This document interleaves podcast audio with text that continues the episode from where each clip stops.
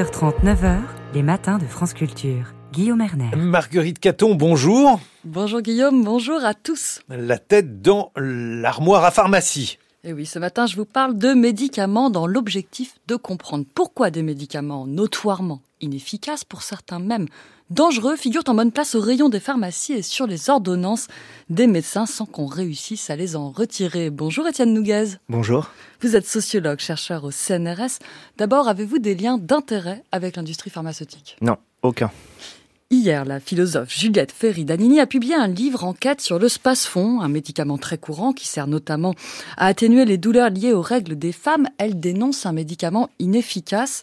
Et il est vrai que l'avis de la Haute Autorité de Santé est très clair. J'ai regardé. La commission considère qu'aucune donnée clinique pertinente n'a été fournie par le laboratoire pour justifier son indication dans le cas de règles douloureuses. Et l'autorité conclut, le service médical rendu par le spasfon est faible pour traiter les spasmes douloureux en gynécologie. Alors est-ce que c'est courant qu'on commercialise et prescrive des médicaments inefficaces pour les pathologies visées? Ou alors, rassurez-nous, c'est parce que le spasfon a été mis en vente en 1967 qu'à cette époque-là, on n'était pas regardant sur les autorisations de mise sur le marché, Étienne Nouguez alors, euh, la, la, date de commercialisation est effectivement une des explications. Il y a encore aujourd'hui dans la pharmacopée de, de, nombreux médicaments anciens qui sont entrés sur le marché à un moment où les exigences en termes de, de bénéfices et de risques étaient moins fortes. Mais euh, ces médicaments, ils sont restés sur le marché et donc ils sont régulièrement réévalués en fonction des informations euh, dont les autorités de santé peuvent peuvent avoir euh, connaissance. Euh, le, le, la haute autorité de santé, alors c'est c'est pas pour euh, faire des arguties, mais la haute autorité de santé dit que le service médical rendu est faible. Elle dit pas insuffisant. Elle le dit pour une, des indications du spasfon. Et donc faible, ça veut dire que c'est un médicament qui n'est pas très efficace, mais qui n'est aussi pas très dangereux. Et, euh, donc le, le, taux de remboursement n'est que de 15%. Euh, donc en fait, vraiment dans, dans l'idée, c'est que c'est un médicament qui fait peut-être pas beaucoup de bien, mais qui fait pas non plus beaucoup de mal. Et ça, c'est euh, un argument suffisant à l'heure actuelle pour le pour le maintenir sur le marché. Euh, maintenant, si on découvrait que en fait ce médicament qu'on pensait relativement peu dangereux l'est finalement euh, beaucoup plus, on a on a vu ça dernièrement beaucoup plus que ce qu'on pensait. Euh, sans doute qu'il sera question de le retirer euh, du marché. Ceci dit, ça a l'air compliqué de retirer du marché, même quand on connaît des risques. Je, pense par exemple à ce que lundi, la présidente de l'Agence nationale de sécurité du médicament a expliqué dans le Parisien. Elle appelle à ne plus consommer les, les médicaments contre le rhume, type Humex, Actifed, Dolirum Fervex, qu'on appelle les vasoconstricteurs. Ils peuvent provoquer des AVC, ce qui est cher payé pour un rhume. Alors, au lieu de faire retirer ces médicaments des officines, la présidente de l'ANSM ne fait qu'appeler à la responsabilité des patients. Alors, elle n'est pas décisionnaire en fait? Qu'est-ce qui bloque? Alors en fait, le, problème, c'est que aujourd'hui, euh, l'agence euh, du médicament, l'agence française du médicament, s'inscrit dans un réseau européen d'agences euh, européennes, et donc les, autorisations de mise sur le marché qui sont données aux médicaments le sont pour l'ensemble des pays européens. Et donc, pour retirer cette autorisation de mise sur le marché, il faut il y a des négociations au niveau européen entre les différentes agences. Il faut qu'il y ait une majorité d'agences qui se prononcent pour le retrait. Et euh, pour ce faire, il faut qu'il y ait une étude, il y a une réévaluation qui a été euh, lancée par euh, l'Agence européenne du médicament à la demande de l'Agence française. Et il faut attendre les résultats et qu'il y ait un, un, consensus majoritaire, en tout cas, entre les agences pour dire on est d'accord pour retirer ce médicament du marché. Euh, les données sont suffisamment fortes pour que pour qu'on le fasse. Et donc, bah, l'Agence française, en attendant, parce que de son point de vue, il y a urgence, utilise les leviers qui sont à sa disposition et notamment la communication auprès des patients et des professionnels de santé. Ça fait plusieurs années que les publicités pour ces médicaments grand public ont été interdites et donc elle essaye là à nouveau d'alerter pour euh, en fait que le médicament ne soit soit retiré du marché parce qu'il n'est plus acheté en fait. Donc c'est donc une, question de temps probablement. Alors vous avez parlé des remboursements qui est un peu le levier aussi. Il y a la communication auprès des patients, mais aussi il suffit de dérembourser certains médicaments pour quand même inciter à ne plus les prescrire ni les consommer.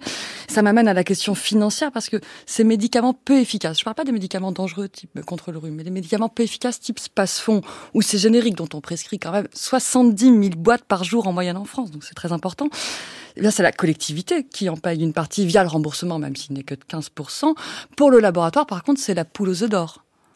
Oui, alors euh, je je, je pense pas qu'on puisse dire que, que c'est la poule aux œufs d'or. Euh, euh j'ai repris euh, les chiffres autour du space-fond. Euh, Juliette Ferry les communiquait aussi dans, dans son livre. si on regarde en, en, nombre de boîtes remboursées, les médicaments à base de fluoroglucinol, donc le principe actif du space-fond, représentent, enfin sont autour de la dixième position en nombre de boîtes. Hein. Il y a 25 millions de boîtes prescrites en 2021. Mais quand on regarde en montant, en fait, ils sont qu'en 150e position. Euh, au-delà même de la 150e position, avec seulement 42 millions d'euros. Si on compare euh, avec le paracétamol, qui est le médicament le plus prescrit et le plus consommé en, France, on est à 427 millions de boîtes, donc 15 fois plus, et 500 euh, millions d'euros de dépenses, donc 12 fois plus que, le spacement. Donc c'est pas... Alors, 42 millions pour un médicament euh, inefficace, euh, enfin jugé inefficace, c'est sans doute trop, mais euh, à l'échelle des 24 milliards d'euros de dépenses de médicaments, c'est c'est très peu. Et ça, enfin si je dis ça, c'est pas pour plaindre le laboratoire, mais c'est pour dire que les laboratoires qui, qui vendent ces, ces, spécialités en fait ne, ne font pas suffisamment de profit pour être en mesure de, de, peser sur euh, les pouvoirs publics ou sur les prescripteurs et dire euh, ce médicament est indispensable. Je pense pas que ce soit un argument en fait euh, pour pour ça. Alors quel est l'intérêt pour les médecins de prescrire ces médicaments inefficaces? Alors D'abord, ce qu'il faut bien avoir en tête, c'est que ces médicaments sont dits à prescription médicale facultative, c'est-à-dire qu'ils peuvent être achetés directement en pharmacie par les patients euh, mais souvent, ils sont prescrits par les médecins justement pour que les personnes qui les consomment puissent être remboursées euh, par euh, l'assurance maladie et leur mutuelle. donc, ces, ces, médicaments rendent un service médical, un service au médecin qui est, qui est faible, euh, mais qui n'est pas inexistant. D'abord, euh, souvent ils s'inscrivent dans des routines de la part des médecins qui ont pris l'habitude depuis de nombreuses années de les prescrire et qui ne s'appuient pas forcément sur des essais cliniques, mais sur l'expérience que leur rapportent les patients et les patientes, qui leur disent ah euh, pour moi ça marche bien. Ensuite, ça permet aussi de ne pas laisser la plainte du patient ou de la patiente sans réponse. Ça permet de, au médecin de dire j'entends votre douleur et je vais y apporter une réponse, euh, plutôt que de dire bah, prenez votre mal en patience et euh, accrochez-vous, euh, c'est un mauvais moment à passer, ou alors d'aller vers des médicaments qui sont beaucoup plus efficaces, mais qui comportent aussi des risques beaucoup plus élevés et qui demandent souvent un suivi beaucoup plus strict que, que ces spécialités. Du coup, si l'on vous suit bien, euh, vendre des médicaments inefficaces mais peu dangereux, j'insiste sur le peu dangereux, ça profite un peu à tout le monde, les acteurs économiques des laboratoires jusqu'aux officines vendent, les institutionnels ne prennent pas de risques, les médecins qui ont de quoi prescrire euh, sont rassurés, les patients sont soulagés même si c'est psychologique. Les seuls perdants en fait, ce serait quoi? La raison et l'économie peut-être? Oui, c'est c'est euh, la science. Hein. Euh, on a aujourd'hui eu, un, enfin, on a eu ces derniers temps un débat sur l'homéopathie autour de cette question de la médecine d'épreuve, et c'était les mêmes arguments, et, et on est sur ce débat-là entre entre science et santé. Merci beaucoup Étienne Nougaz, sociologue, chercheur au CNRS. Je signale votre ouvrage paru aux presses de Sciences Po, des médicaments à tout prix, sociologie des génériques en France. Merci. Merci Marguerite Caton.